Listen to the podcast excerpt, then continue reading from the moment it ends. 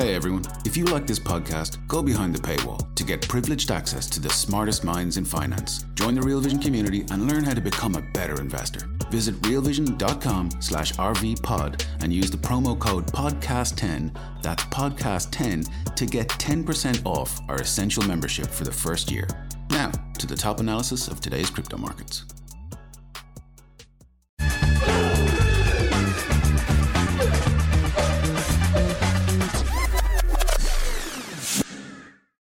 John Deaton, welcome back to Real Vision Crypto.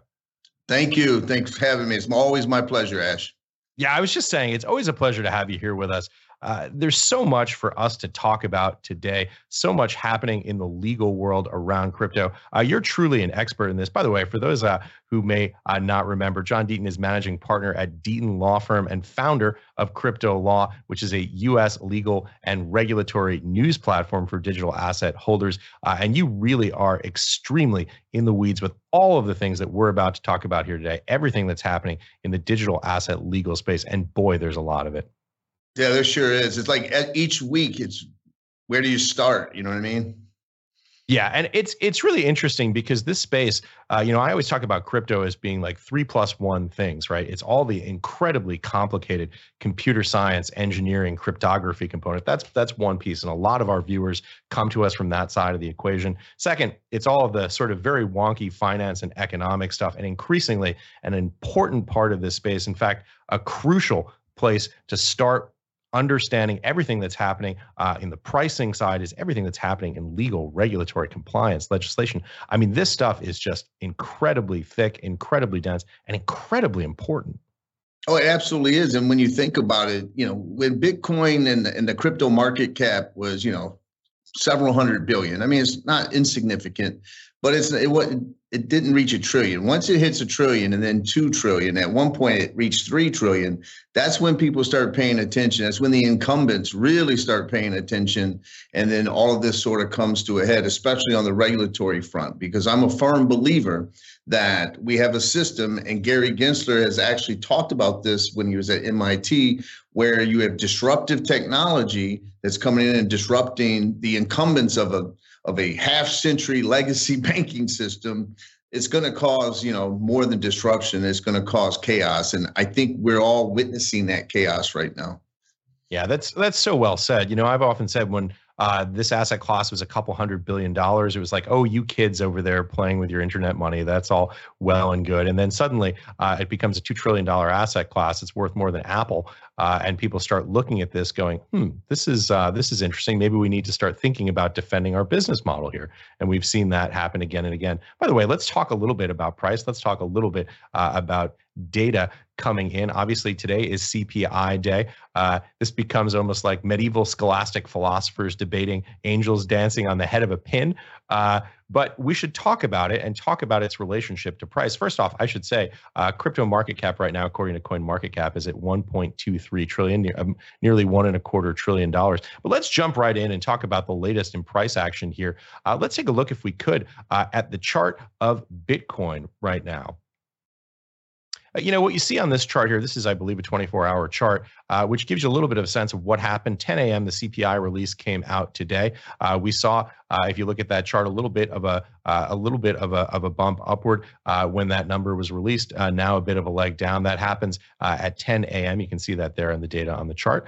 Let's also take a quick look at ethereum I wanted to talk a little bit about some of the drivers for this data. Uh, this is the CPI release. This is what everybody was buzzing about uh, this morning. This has been the focus of uh, everyone in the crypto markets, also the focus of everyone uh, in the capital markets. I guess you can question about how significant this is, but let's just review the data. Uh, if we look at this on a month over month basis, CPI month over month, we see pretty significant cooling. Uh, the prior number on this uh, was four tenths of 1% month over month coming in. this is, of course, in February.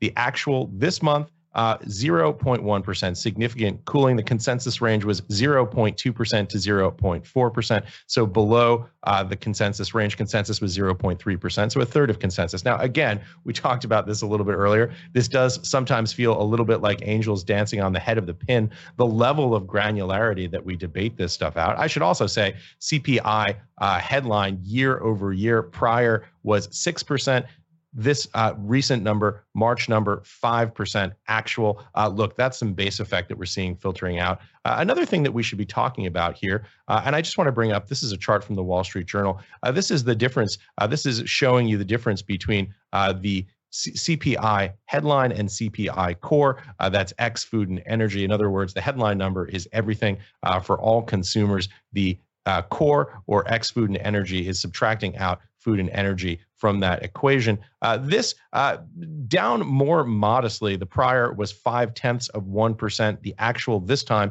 uh, for March is four tenths of 1%. That came in basically exactly at consensus and at the top, at the top of the consensus range. Uh, so a little bit of divergence there. I mean, look, this is uh, this is interesting. I'm going to give a little color on this from the Wall Street Journal.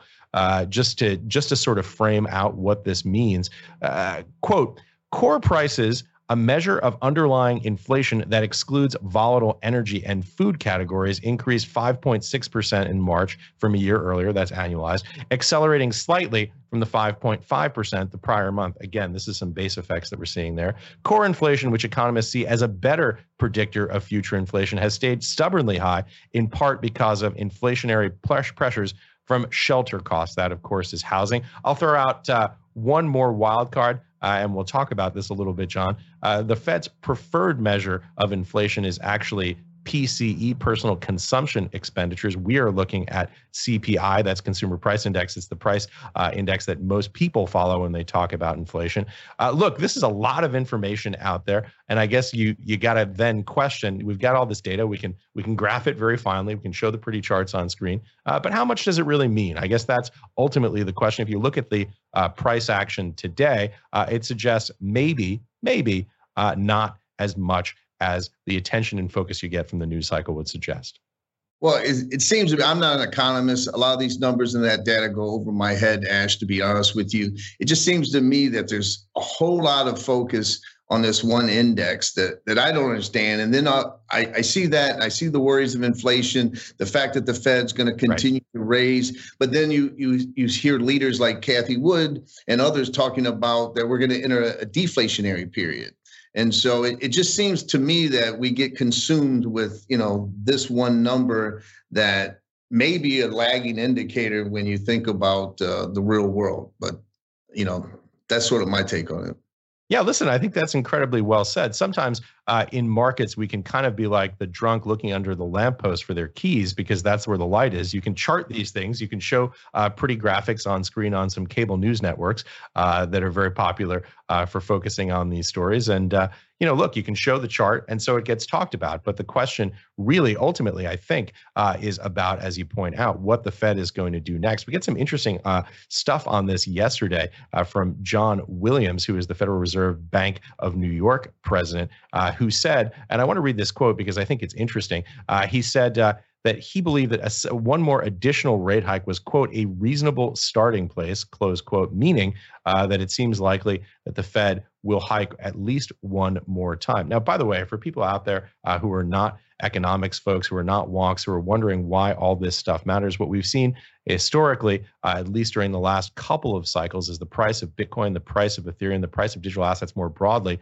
uh, changing relative to what's happening with Fed policy. Specifically, when you see rate cuts, when you see more easy money coming into the system, you see the price of digital assets increasing. You basically see uh, Bitcoin, Ether, uh, and the whole complex of digital assets trading essentially kind of like the NASDAQ 100 or the NASDAQ Composite Index. More easy money comes into the system, more credit gets extended, and folks go and buy it. That's why all this is relevant, John. Yeah, I mean, and we keep hearing though, Ash, you know, again, from a layperson standpoint on all this economic data, we keep hearing about when will there be a decoupling, right? As, as when the Fed's raising rates, it goes risk off, and, and Bitcoin and digital assets are risk assets. And then when we get more liquidity, as you're talking about, and they stop raising rates or they actually go into quantitative easing, then all of a sudden it's risk on, and that right. big digital assets will follow the Nasdaq. The real question is, you keep hearing about a theoretical decoupling when digital assets don't follow, you know, the Nasdaq and the tech stocks, and and that's what I'm waiting for because I I don't know if maybe it'll never happen, but we keep hearing about it, and a lot of people have hinted that we are slightly witnessing a decoupling. I don't know what your take is on that. Well, I think that's exactly the right question to be asking. In fact, the this idea of decoupling is so powerful because it's not just a, a decoupling, a decorrelation. Uh, what folks, particularly on the Bitcoin, have suggest, uh, side of the equation in terms of uh, in terms of uh, the framework for thinking about this, have suggested is that we're going to see an inversion of that relationship. In other words, if we see sustained higher inflation globally, what we would see would be Bitcoin rising in price uh, because you would see this off the grid digital e gold uh, store of asset value function in Bitcoin. Uh, that's the thesis. We've we've sometimes seen moves in that direction, but they're frankly they're very brief uh, and they're very transitory. And for the most part, what we've seen is exactly the opposite. We've seen the correlation uh, run with decreasing interest rates, uh, accommodative monetary policy, increasing the price of digital assets. But look, we should say, uh, obviously, uh, predictions are difficult, especially about the future. We could see that reverse. If we saw sustained high inflation in the United States and abroad, uh, digital assets might, emphasis on might, become that sort of flight to quality, flight to safety as fiat currencies got debased. At least that's the theory. Well, listen, I'm someone, and I'm not someone who tries to time the market I learned a long time ago that you know I can't, and so I'm a long time investor with a long time horizon.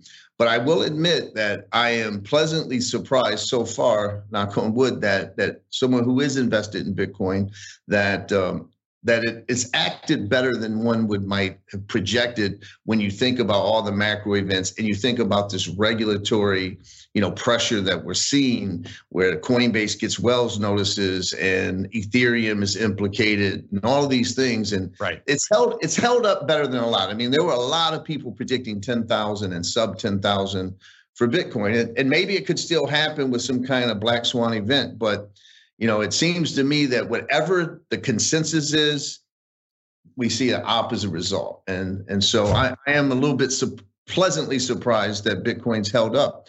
I mean, no one could have predicted the FTX and and all of that that was happening. You know that that Bitcoin would be at thirty thousand today. There's a lot of people who would have projected its death. Oh yeah, absolutely. There were a lot of people who were projecting Bitcoin zero. We have a lot of no coiners out there uh, who believe the asset class has no value whatsoever. But you bring up such an important point, uh, which is everything that's happening right now. Now it's time for me to be a total layperson. I am not a lawyer, uh, but we're talking about this off camera. Listen, if you're interested in the digital asset space, you need to listen to folks like John Deaton, uh, who understand what's happening from a legal, regulatory, compliance, legislative component. This stuff is so important, and there's just so much happening right now. You mentioned some of that those points. Uh, we've got uh, Coinbase being served a Wells notice. This seeming divide between CFTC and SEC, ongoing litigation, ongoing criminal trials with FTX. SEC expanding dramatically its enforcement of digital assets, uh, the uh, stuff that's happening with Binance. I mean, there, there's just Ripple, uh, XRP. My God, there's so much happening in this space. No, no, there is, and and you you you touched on some of it. We're we're witnessing an a coordinated, and I I don't believe this is a theory. I think it's it's been proven that there was coordination with the defunding of the banks, with the seizure of Signature Bank, with uh, the buyer having to divest any crypto deposits, whoever was going to buy Signature Bank. We have the New York Attorney General uh, suing KuCoin, calling ETH a security. You have the uh, chairman of the SEC back when the merge happened saying that the merge implicated securities laws and that ETH was implicated. We're witnessing an absolute in real time coordinated effort to to damage this asset class in my opinion. And my opinion is that part of it is i think at this point ash they've accepted that bitcoin and and certain digital assets are here to stay. Obviously we can't say 20,000 tokens right? But you know the the major asset class, uh, the bitcoins, the ETH, the XRPs, all of them, they're here to stay. And I think we're witnessing regulatory pressure because you have incumbents who I believe are going to come in and try to gain some of that market share. You're witnessing the NASDAQ. At the same time that we're having all this regulatory pressure, you have the NASDAQ announcing they're going to custody Bitcoin and digital assets. You know, Fidelity's been in it from the beginning. A New York Bank of Mellon is talking about the custody of digital assets and offering it to their their clients. And so um, it's very interesting times. And, and we're going to look back in a few years and be like, wow, that was something that we all lived through. Hey, everyone, we're going to take a quick pause and hear a word from our partners. We'll be right back. yeah, lived through but didn't sleep a whole lot during because right. exactly as you say, there's so much going on. By the way, uh, we should say this thesis uh, about the notion that there is a concerted effort to crack down on digital assets, often called uh, Operation Choke Point 2.0, uh, coined a phrase uh, by our friend Nick Carter, uh, I believe, in relationship to Operation Choke Point, which happened during the Obama administration. Essentially, this idea that there is, and by the way, this is just a thesis, it's not proven. We should point out that prominent members in government have denied uh, that Operation Choke, Choke Point 2.0 uh, is a thing. Uh, but look, uh, there are folks who are talking about it. That's why we're talking about it. There are lots of simultaneous actions happening at the federal level, uh, at the executive branch level, where you see independent regulators obviously uh, taking these lawsuits uh, against major players in the space. We have things happening at the state level, as you pointed out, in the state of New York, where I live. Uh, the attorney general calling Ethereum a crypt a, a, a security. Uh, this is a, a significant space. Lots happening. John, let's step through all of these one by one, talk about them in detail, break them down, just because there's so much going on here. I leave it to you, John. Where should we start? Well, let's just say to go back to this this effort. You have j- just we know that Gary Gensler and Elizabeth Warren, Senator Warren, have a very close relationship. In fact, Gensler's daughter works for Elizabeth Warren. We know that Elizabeth Warren, in an email, provided Gary Gensler with the questions and suggested answers at a Senate Banking Oversight Committee. These aren't theories, Ash. This is what I'm talking about has been shown. Um, and you have a senior citizen. What's what's the implication there? Well, well, the implication is Senator Warren sits on the banking committee of the Senate, which provides oversight to the SEC. Her job is, on the banking committee is to oversee Gensler and the SEC's activities to whether it's related to digital assets, whether it's related to FTX, whether it's related to uh, Robinhood or any of the other Citadel, all those issues. And she sent an email with her questions beforehand to Gensler with suggested answers, asking, you know, she doesn't, quote, want to put him in a tight spot. All right. You and I would be fired from our job if our job was to provide oversight that we're the person we're providing oversight, we're giving them the suggested answers. And the po- reason I'm bringing that out is Senator right. Warren is up for reelection and she launched an anti crypto platform for reelection. And so it doesn't get any bigger than this, right? Is what I'm getting at in the war. But as far as where we would start, I think we start, you know, there with the fact that today is Ethereum. Let's start with Ethereum because today's a big day. You know, today is the uh, the upgrade, yeah. uh, and uh, where there's going to be staking of ETH is going to be able to be withdrawn, and how's that going to affect price or whatnot? But we, we should talk about this for a, a little bit. Just give right. a little context. We talked about it on the show yesterday. This is the Shanghai upgrade, sometimes called the Shapella upgrade. Uh, this is a major moment where essentially uh, the uh, staked ETH becomes withdrawable from the network. Uh, it's one of the reasons why we showed that ETH chart at the top of the show. Uh, this is an important moment for the space is this roadmap from proof of work, we are now in proof of stake. Uh, as that proof of stake roadmap begins to mature and expand and greater functionality comes on the Ethereum network. Absolutely. And and this the New York Attorney General in their suit against KuCoin basically called ETH before and today is security.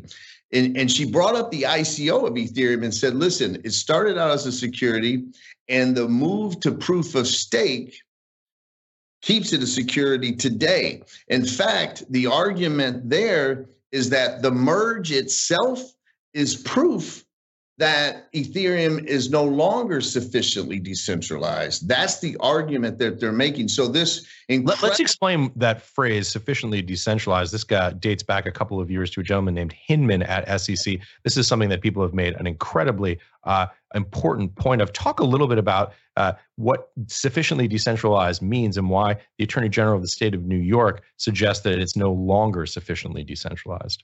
Great, great point. And on uh, in June of two, June fourteenth, two thousand eighteen, Bill Hinman, who then was the director of corporation and finance, gave a speech. Um, and in that speech, it was big market moving news. He basically said, look, Bitcoin and Ethereum are not considered securities. Now, everyone already kind of knew that about Bitcoin. So the real the real news was about ETH. And he said right. something interesting. In the speech, he said, putting aside the fundraising that accompanied its ICO. So he said, listen, we're not going to consider that because the ICO is the definition of a of a security. The technology's not built. You're getting this money. You're pooling it. You're building the technology, and then people are expecting profits. So he said, "This, this is the this is the Howey test that you're talking right. about here." Just a, one, a, quick refresher for people who may not remember. Uh, this is a, a transaction uh, being considered a security if it's an investment of money in a common enterprise with the expectation of profit to be derived from the efforts of, of others. As you point out, an ICO certainly seems uh, as though it would meet the Howey test. Right. But putting that aside, right. as you, you say, as it continues to go ahead. Right. No, you take the money, you build the technology, and then you know the token goes up. So that so Bill Hinman said, set aside that. I'm not going to consider that. If you set that aside, he said on June 14, 2018, that Ethereum had become sufficiently decentralized. Now, what's interesting, Ash, is he didn't define it. Like you asked me to define sufficiently decentralized and you and I can pontificate about what that means and what markers should be met, but that was never discussed. I think ultimately it has to be that question you asked has to be discussed by Congress because it's sort of like what Hester Peirce wanted to do when she wanted a safe harbor provision back then, where she said, listen, let's take companies like Ripple or anyone else and say, meet these markers you can only hold a certain percentage of the tokens. You have to have so many nodes, so many validators, whatever the technical markers are going to be. If you meet these, you're no longer a security, you're a commodity. And if you don't, then you're going to be considered a security. But that was never defined. He just simply said that uh, it's sufficiently decentralized, and ETH was given what some call a regulatory free pass, and they've moved on. Well, when it, ETH was a proof of work system, just similar to Bitcoin, you're relying on the miners to and, and, computers worldwide to solve some cryptographic sequence, solve this mathematical problem to get the rewards. So it, that was considered a, a system that is decentralized. However, when you merge to proof of stake, then you're the the people that own the tokens and the more tokens you own theoretically have an impact because they control and secure the network. And so uh, proof of stake is considered more centralized than proof of work. And so that's basically the theory of how ethereum could have moved by proof of stake to a to become now a security. And what if you look at that new york case i'll tell you uh, the New York, according to the lawsuit, I'll read to you what it says. It says by shifting, and just for the audience, I'm talking about New York, New York Attorney General's lawsuit against KuCoin that said ETH is a security. Quote, by shifting to proof of stake, ETH no longer relies on competition between computers, but instead now relies on a pooling method that incentivizes users to own and stake ETH, end quote. The shift to proof of stake significantly impacted the core functionality and incentives for owning ETH because ETH holders can now profit merely by participating in staking. And that's important because look at Gary Gensler's view on staking. He shut down Kraken staking. he and and they removed it. They're actually removing, withdrawing their ETH staking for U.S. holders. Uh, they threatened Coinbase a year and a half ago. If you offer that lend product like BlockFi had, we're going to sue you. And so staking, because it's similar to gaining interest, so to speak, uh, from a bank that's where they're getting they're, they're they're focusing on and so that's the real danger for eth and and it's surprising that 2018 eth not a security we fast forward to 2023 and ash and john are sitting here talking about the fact that eth may be considered by some to be a security and i think gary gensler i think he has made it clear and he's made it so clear because he refuses he said, quote, Bitcoin is the only token I'm comfortable calling a commodity. That caused what you brought up earlier in the show to be a jurisdictional battle now with the CFTC because the right, CFTC's right. chairman has come out and said ETH is a commodity. And so we have now this jurisdictional battle that's going on. What's going to be fascinating because you brought up Binance. Um, we know with Binance, the CFTC sued Binance um, under commodities laws. Let, let, me jump in here because I actually I think we have uh, we have a screenshot of that right. that we can bring up on screen uh, because you know this is this is really uh, so important to unpack all this complexity and you explain this so well, John. This idea of you have uh, something that uh, presumably was a security during the ICO period, at least in, in Mr. Hinman's interpretation in the set aside component. Then you have something that becomes decentralized, at least in the view of some, Mr. Hinman at the time, who was at SEC, and now you have the assertion the assertion uh, from the Office of the Attorney General of the State of New York, Letitia James, uh, in filings that no longer a security, no longer sufficiently decentralized because of this move from proof of work to proof of stake, uh, which, in the view uh, of some, particularly in this case, the New York State Attorney General, uh, makes it uh, a security. Really fascinating stuff. And then we step up from the state level to the federal level. We have SEC, uh, as you point out, Chairman Gensler saying the only thing that he's comfortable with not being a security is Bitcoin. Implication, therefore, Ethereum is a security. And yet, as you mentioned, the lawsuit CFTC filed in federal court uh, against Binance. And I just want to read this. If we can bring it up on screen, it'd be great uh, because this is such an important point. Uh, the lawsuit uh, talks about uh, futures, options, swaps, leverage retail commodity transactions, quote, involving digital assets that are commodities, including Bitcoin, Ethereum, and Litecoin for persons in the United States. Uh, so, so there you have it. The CFTC directly making the statement that Bitcoin, Ethereum, and Litecoin are in fact commodities. SEC making a counter argument. Uh, give us a sense of how you think about reconciling these two positions. Well, I, here's what I, I, I predicted that this might happen. It hasn't yet, but it's still early. What'll be fascinating, Ash, is don't be shocked if we see the SEC dogpile on CFT on Binance and say that Binance's ETH staking is also violating securities laws. I won't be surprised battle where in the same case, so to speak, you have ETH being called a commodity, but the ETH staking or ETH being staked in that fashion being called a security. I'm I'm not guaranteeing that's going to happen. I'm just saying I won't be surprised if I see that. Um, the the CFTC chairman literally said he disagrees with Gary Gensler, um, and so personally, this is the quandary that this is the quandary that people have, right? Proof of work decentralized proof of stake. It's not even Ripple. Interesting when Ripple was sued, Brad Garlinghouse was making it a point to Brad to, Garlinghouse, to, one of the founders, of course, of Ripple.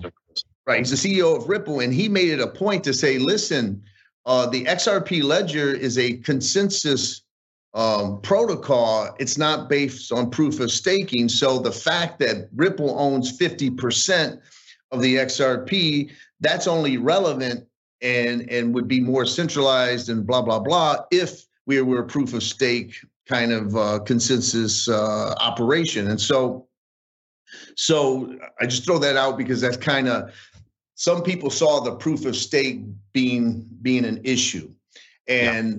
And so if they set if they call proof of stake a security, then how do they shut down Bitcoin? They shut down Bitcoin by the energy. And so that's why lately on Twitter, I said, watch, you're going to see the energy attack on Bitcoin become bigger and bigger. I actually said that three weeks ago, and we just saw a New York Times article come out where they said Bitcoin mining was destroying yeah. the environment and all By the that. Way, a, a, really big, comprehensive, deep article making this argument. Uh, I guess that tells you a little bit about, uh, well, I should say maybe what the establishment thinks about Bitcoin.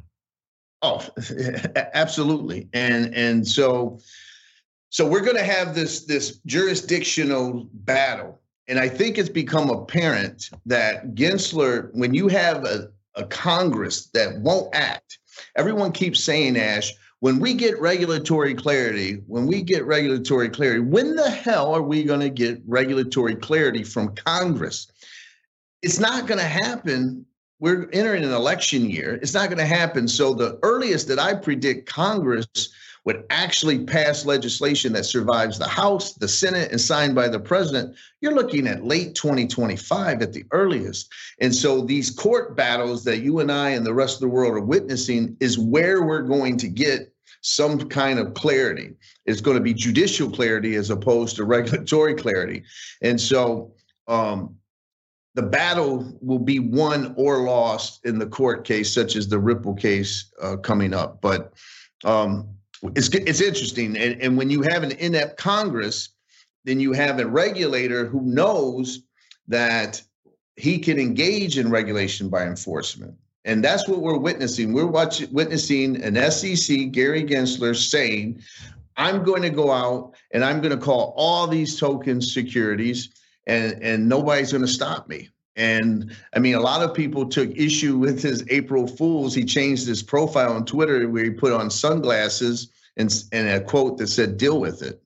I mean, personally, some people think that's fun and that's silly. I think it's sending a message which there's nothing you can do about it. You're going to have to live with it. This is this is what I'm doing. So it's it's going to be very fascinating, and I think that it causes more eyes to be on that Southern District New York decision that we're waiting for in the Ripple case.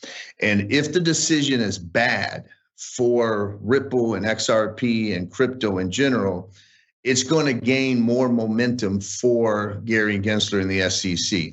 If the judge stops them in their tracks and says this is overreach, this is government intrusion, and and kind of slaps them down, then I think we're going to see um, a, a, maybe a Gensler lose a lot of his political momentum.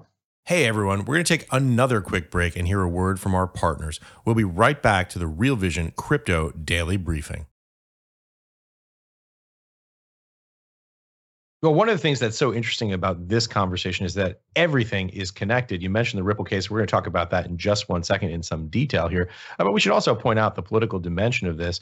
Uh, you mentioned Senator Warren earlier. We should point out uh, Gary Gensler, appointed by President Joe Biden, obviously uh, a Democrat. Uh, Elizabeth Warren, also a Democrat. Congress right now divided Senate in the control of the uh, Democratic Party. Uh, Republicans control the House. Uh, but look, here we are in 2023. No matter what you believe politically, uh, there are a couple of television networks that will tell you you're right. Uh, that's just the nature of the landscape of where we are. Uh, but the reality is, uh, cryptocurrency has taken on a political dimension here in 2023. I think it's any reasonable interpretation of the facts. Anyone who analyzes this, anyone who works in the space every day, would have to concede that the Democratic Party clearly much more overtly hostile to digital assets to cryptocurrency than Republicans. Uh, it's just a statement of fact. You could prove it based on voting records. You could analyze the statements. There is a very clear uh, affinity for criticizing uh, the digital asset space uh, on the Democratic side of the aisle right here in 2023. Not a political statement, just an, an observation and interpretation any analyst would have to reach. Yeah, I mean, listen, you're seeing um, they're not letting the truth get in the way of their narrative. I can tell you that because we're seeing each day that crypto, including Bitcoin, is still used predominantly for illicit activities to fund terrorism, for cartels. Now we know in the reality, the the FBI, the CIA have all publicly come out and said in so many words that you probably you'd be a moron to use Bitcoin a public distributed ledger as a way of funding terrorism or drug activity, but that's still the narrative that some of the Democrats, like Elizabeth Warren, are going on. And I think that if you go to the Binance case that you see from the CFTC, they use language in there that's not necessarily necessary or relevant to the underlying charges. For example, they talk about uh, uh, there was some email about uh, funding terrorists, and there was this language of an email by someone at Binance that said, "Oh, you can't buy an AK-47 for six hundred dollars," and they related to to a terrorist organization. And I, when I read that, I said, "Okay, this really isn't relevant to the underlying charges." But why is it in there? And it's used in there to create that narrative. Look, this exchange you know, is, even if we're talking about sums of $500 or $400, look, they potentially are trying to use it to fund terrorism. Crypto assets are bad for you, you know, and a lot of people believe that narrative is going to continue to build so that they can turn around and say, here is the CBDC that we need to implement. Yeah, and by the way, I just want to put this out there just to just so that we can be transparent about what's happening. And this is uh, directly from Senator Warren's uh, website, uh, warren.senate.gov, uh, and these are statements given Tuesday, February 14, 2023, before the United States Senate. Uh, quote: Senator Elizabeth Warren, thank you, Mr. Chairman. So big time financial criminals love crypto. Last year, just in one year, crypto was the payment method of choice for international drug traffickers who raked in over a billion dollars through crypto. North Korean hackers who stole 1.7 billion and funneled that money into their nuclear program, and ransomware attackers who took in almost 500 million dollars. Uh, I just, on a factual basis, perspective, it's really hard to understand uh, how crypto could be, and I quote, the payment method of choice for international drug traffickers, close quote, uh, when we know, I think there's broad consensus, at least I'm not an expert on the topic, but I believe there's broad consensus uh, that the that the payment method of choice is banknotes. They're dollars, physical currency notes, dollars and euros.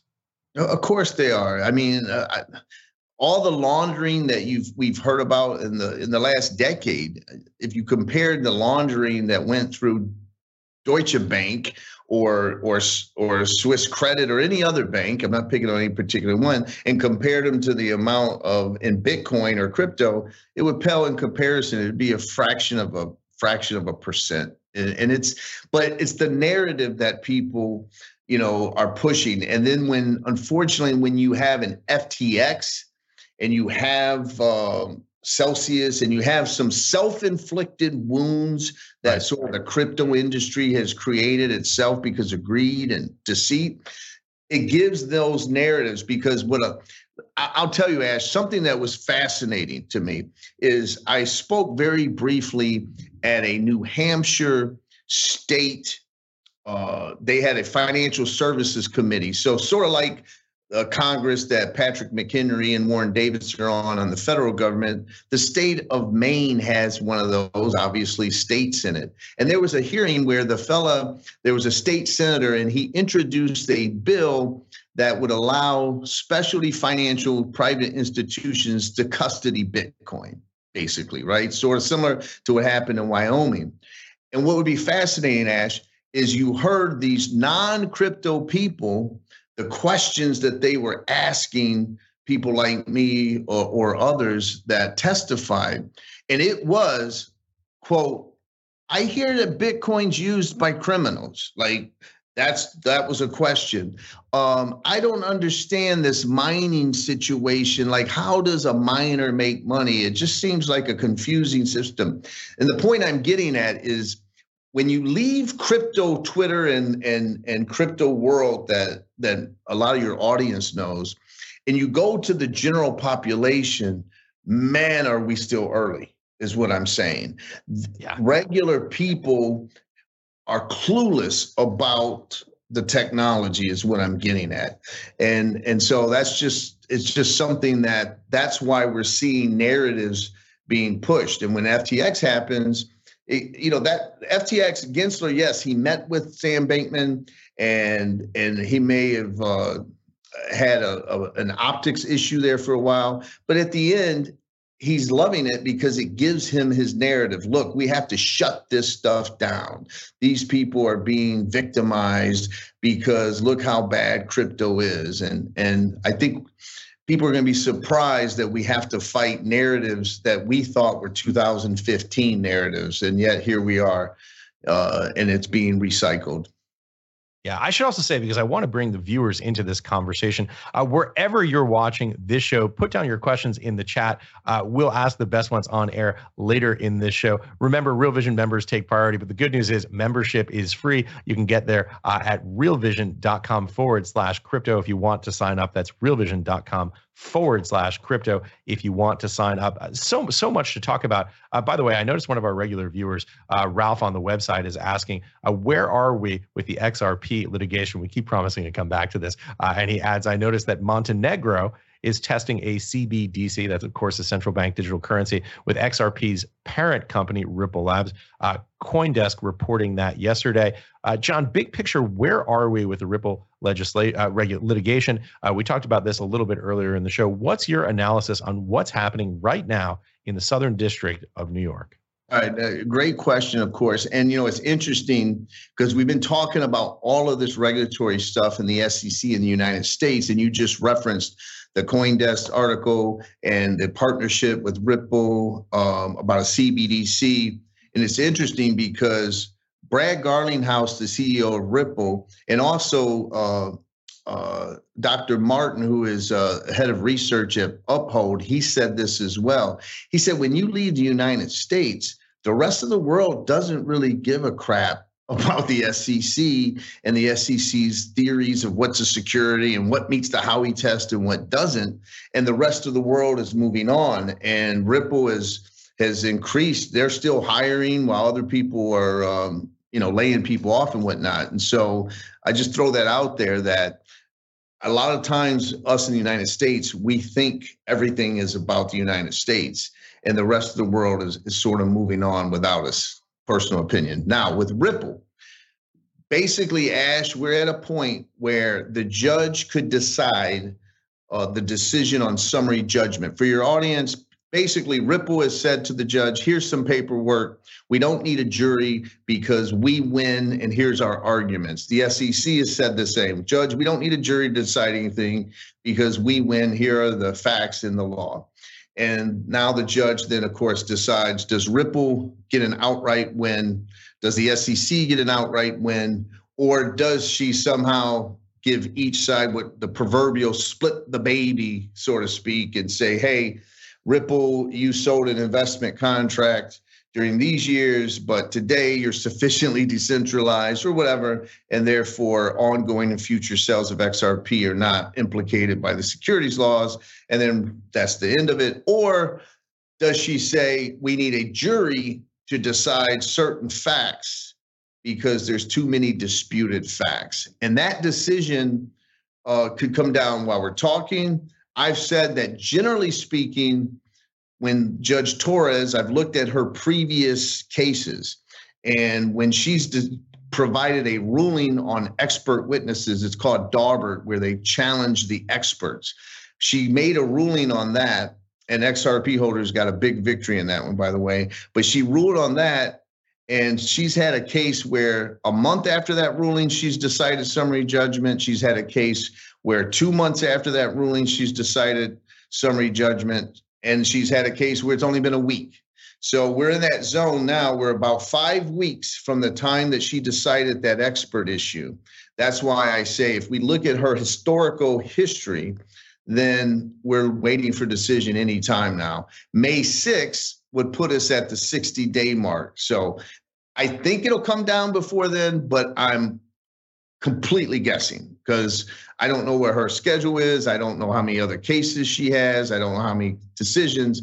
But I will tell you this, Ash, a lot of people are anxious because of this decision. And I, I went on record to say, think about the pressure that this decision is. This isn't just about XRP anymore, right? You have 15 amicus briefs, Digital Chamber of Commerce, Coinbase, XRP holders, 70,000 plus that we filed.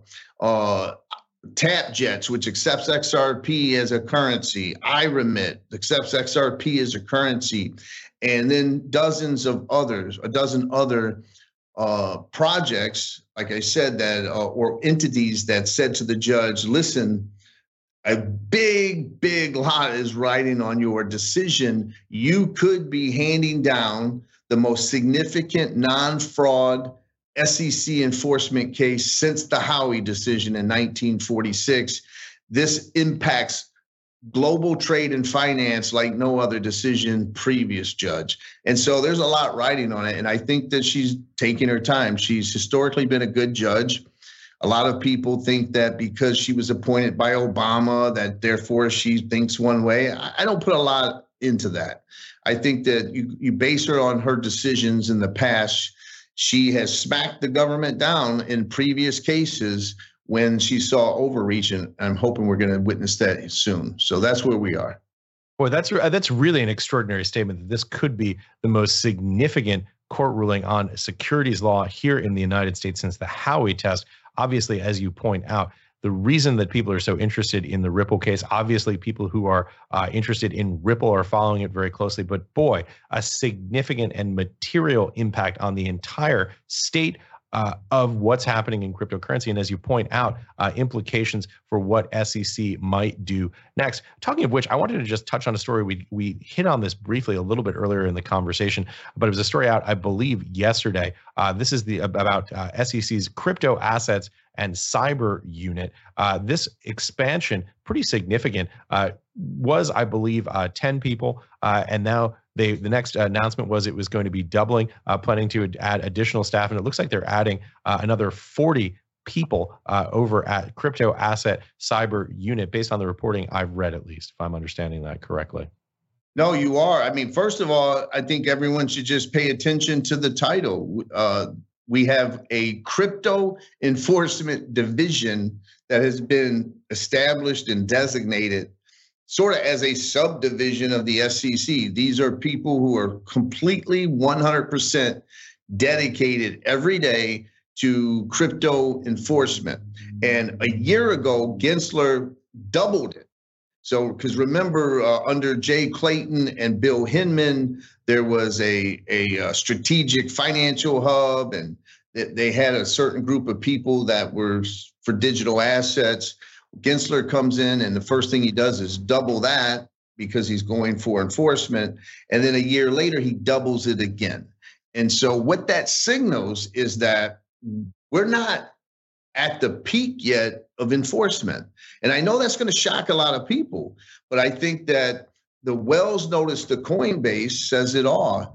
Coinbase is the largest exchange in the United States. It's the only publicly traded exchange. It was granted IPO approval when they submitted in, in 2021, they submitted to the SEC a schedule that documented their, their business model and how they de, how they list assets and, and how they determine those. All of that, it was given approval.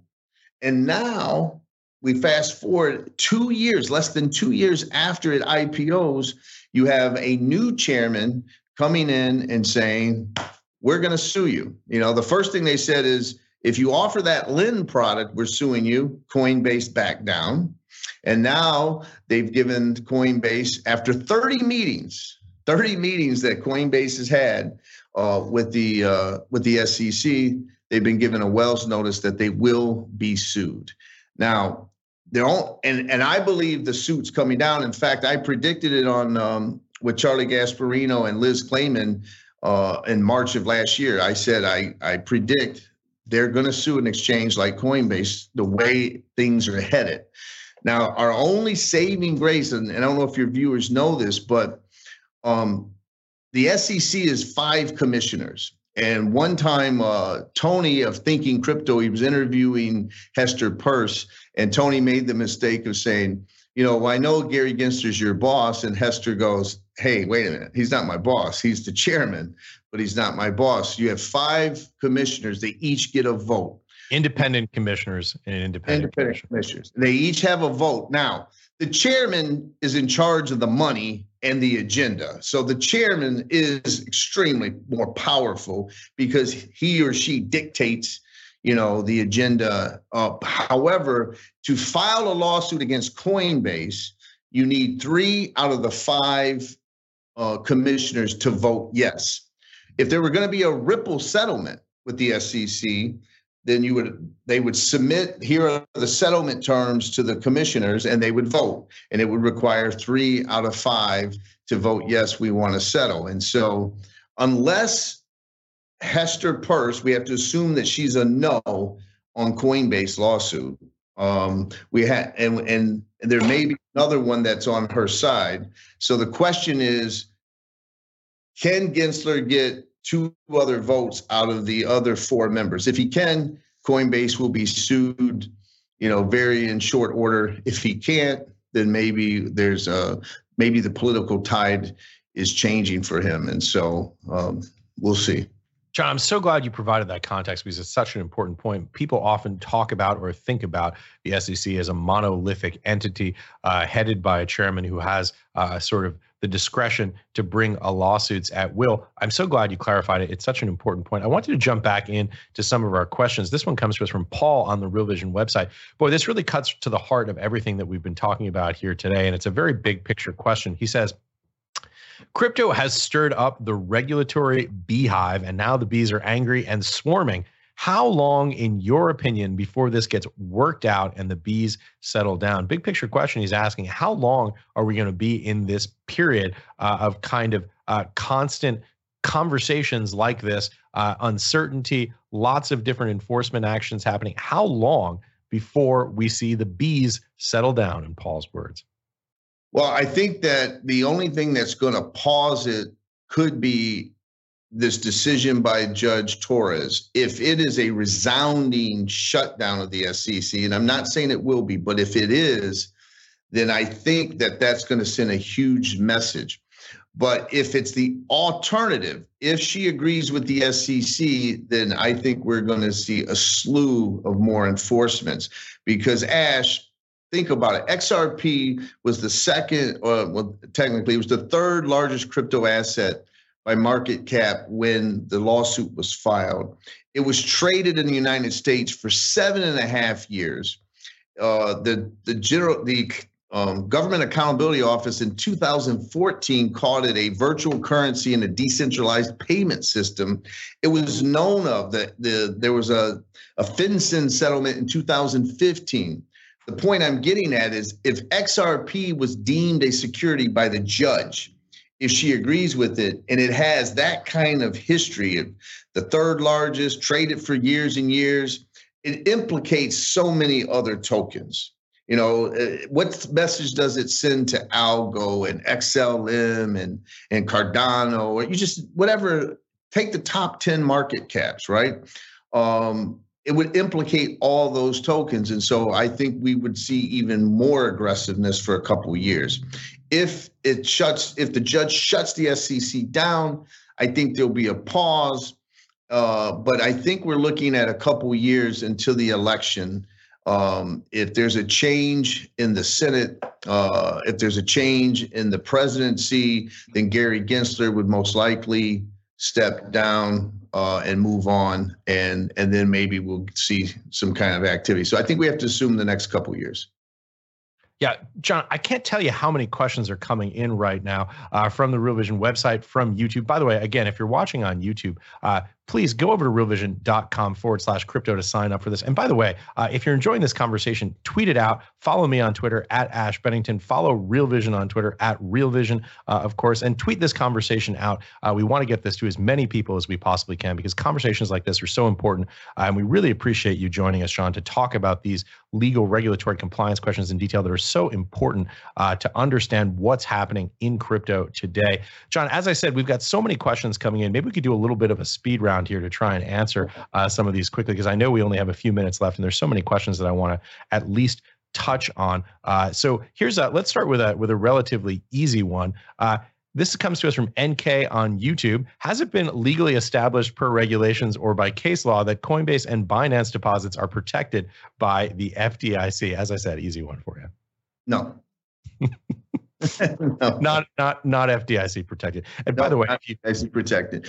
Uh, in fact, one of the outfits got um, got in trouble for for implying that their deposits, right. not Coinbase or Binance, but some other, I forget which one. Who was it? I forget too, but I remember that they said there was language in the in an email or something that suggested uh, that they were FDIC deposits. By the way, uh, if you deal with a, a bank that has a securities arm, uh, you will see uh, in the securities notification if you're you know uh, if you're if you have a brokerage account there, it will say uh, deposits not FDIC insured or, or legal language to that effect. so even if you're dealing with with a bank that also has a broker dealer entity, it will tell you, uh, no, these are not FDIC protected deposits. Uh, those are very narrowly defined uh, terms of art uh, in uh, in the banking space. Uh, what is and is not FDIC insured? Did I get that right, John? You did, and you did. And listen, um, it's why if one of these exchanges that you're on, if, if they go bankrupt, um, you you you go in line. You get at the back of the line as a as a general depositor you know, you'd probably see in a bankruptcy a fraction of, um, you know, what they call bankruptcy dollars or pennies, you know, pennies on a dollar. Uh, sometimes you get lucky and you get dimes on the dollar. So uh, be careful. You know, listen, I, I, I have a Coinbase account. I have an Uphold account. Uh, so I'm in the same boat, but uh, but you definitely want to appreciate uh, the risk that you're that you have. Okay, Bandit 8899 on YouTube. Next question in the speed round. How does staking pass the Howey test? Where is the third party that stakers are relying on for a profit? Well, that that's great, and that would be the argument. The argument would be that it does not pass the Howey test because uh, the Howey test relies on the efforts of others. If you really look, the Howey test is solely others, but staking, uh, it, you're the one uh, that is securing the operation and the security of the network. Therefore, you're relying on your own efforts. Uh, some would argue that doesn't pass that prong, and there's even an argument that that you're just offering up as collateral. There's not even an investment, you know. So the first prong could actually be implicated. But that's a great question. So that would be my answer: is that the staker is using his own efforts. Here's a really interesting one. This comes from Revi on YouTube. What is settlement in favor of Ripple categorize all other cryptos as securities. I think maybe that might be reversed. A favor uh, settlement against Ripple categorizing other security, uh, other cryptos as securities, uh, and does it get them delisted from exchanges? I mean, this seems like kind of an open question. It certainly seems like uh, if there's a definitive outcome in the Ripple lawsuit, that you'd have both sides uh, in this debate publicly arguing that their view, that their interpretation of U.S. securities laws was correct. But John, what do you think? Well, according to Ripple, the only way they settle is that and I don't think it's a matter of how much they pay. The only thing they they said that the SEC would have to agree that XRP ongoing and future sales of XRP, including in the secondary market when I trade it or anyone else does from Coinbase or any other exchange, that those are not securities. And unless there's that agreement or that stipulation made, Ripple will not settle. So I don't see the SEC agreeing to that. That's why I don't see a settlement. I see a settlement after a judgment. So if the judge comes down and she says this or that, or she says there needs to be a jury and this is going to hang on for a couple more years, then maybe the two can get together to come out with some compromise. But at the end of the day, a settlement is just between two parties and doesn't have any precedential effect on other tokens. John, whenever you come on, I can tell that we've got a lot of uh, very sophisticated people, uh, many lawyers, I think, watching this show. This is a sophisticated question from Mike on the Real Vision website. Uh, John, is there much support on the Hill to modify Howey? Uh, and then uh, they go on to say, assuming Judge Netburn makes a decision on all issues, not passing anything on to trial, is her decision a final judgment subject to appeal at a higher court? Uh, I'll take the second one. Yes, uh, it's Judge, not Judge Netburn, Judge Torres. Judge Netburn was the judge that handled the discovery motions. Judge Torres will be the one ruling, and her decision uh, is appealable to the Second Circuit. Uh, if she Ripple's already indicated if they lose, they're appealing to the Second Circuit, and then of course it could go to the Supreme Court, and that's when you would could get what's called the Ripple test that arguably could replace the Howey test, or it wouldn't replace it. It would just be the Ripple test applied to digital assets, so to speak. Uh, what was the first part? I forgot the first part. By, by the way, I should say that was from Roy on the Real Vision website. The first one was from Mike on the Real Vision website. John, is there much support on the Hill to modify Howey? Uh, there, there is on the Republican side. Um, and a lot of people, and, and I'm talking to congressmen as well, and we're trying to push for something like what the United Kingdom's Financial Conduct Authority did, where they said, listen, you have three types of tokens. You have a security token, which is a security, uh, you have a utility token, and you have an exchange token, and there could be a hybrid. The, use, the UK's FCA called XRP a hybrid token, acting like an exchange and a utility token together. So there is a way, it's not rocket science, there is a way to, to come out and say, yes, certain tokenized assets will be securities and certain tokens will be truly utility or exchange type tokens. Um, but we, we, I think this next election, if the crypto voting block has an impact, then I see that's when you'll see the tide change. John, uh, we're out of time. I wish we could go for three hours. Uh, these conversations are, are just fabulous. Uh, I learned so much talking to you about this. Uh, and this is just such an incredibly critical part of the ecosystem today. Final thoughts, key takeaways. I know we've covered a tremendous amount of material here, uh, but what would you like to leave our viewers and listeners with? Well, I only would say this that if you're not, and I, I if you're not a member of Real Vision, it's free. Become one. They didn't Ash didn't ask me to tell you that, but I've been on a lot of shows. I'm a fan of Real Vision. I'm a fan of yours, Ash. I think the content, when you talk about the broad spectrum of this asset class, that you're a fool if you're not a member of Real Vision uh, and following you on Twitter or or YouTube or wherever else you are, because I think the content you guys are producing is a real service to the community. Wow, we really appreciate it, and we always appreciate when you join us on this show. Uh, I, as again, as I said, I learned so much. Uh, John Deaton, thank you so much for joining us. Thanks, Ash. See you next time. Uh, and remember, uh, that's it for today. Uh, and if you wouldn't mind, uh, as John suggested, please go over to Real Vision Crypto. It's free, of course. That's realvision.com forward slash crypto. Tomorrow, we have Stefan Klauser from Izot, uh, who will join us for a discussion on the convergence of crypto and AI. Obviously, just a red hot topic. Another great show back to back here on Real Vision Crypto uh, and the digital landscape in Europe, which, of course, is also an interesting question. Join us live at 9 a.m. Pacific time, noon Eastern, or 5 p.m. if you're in London. Thanks for watching, everybody. What's up, revolutionaries? Thanks for tuning in to the Real Vision Daily Briefing. For more content like this, head over to realvision.com and get unfiltered access to the very best, brightest, and biggest names in finance.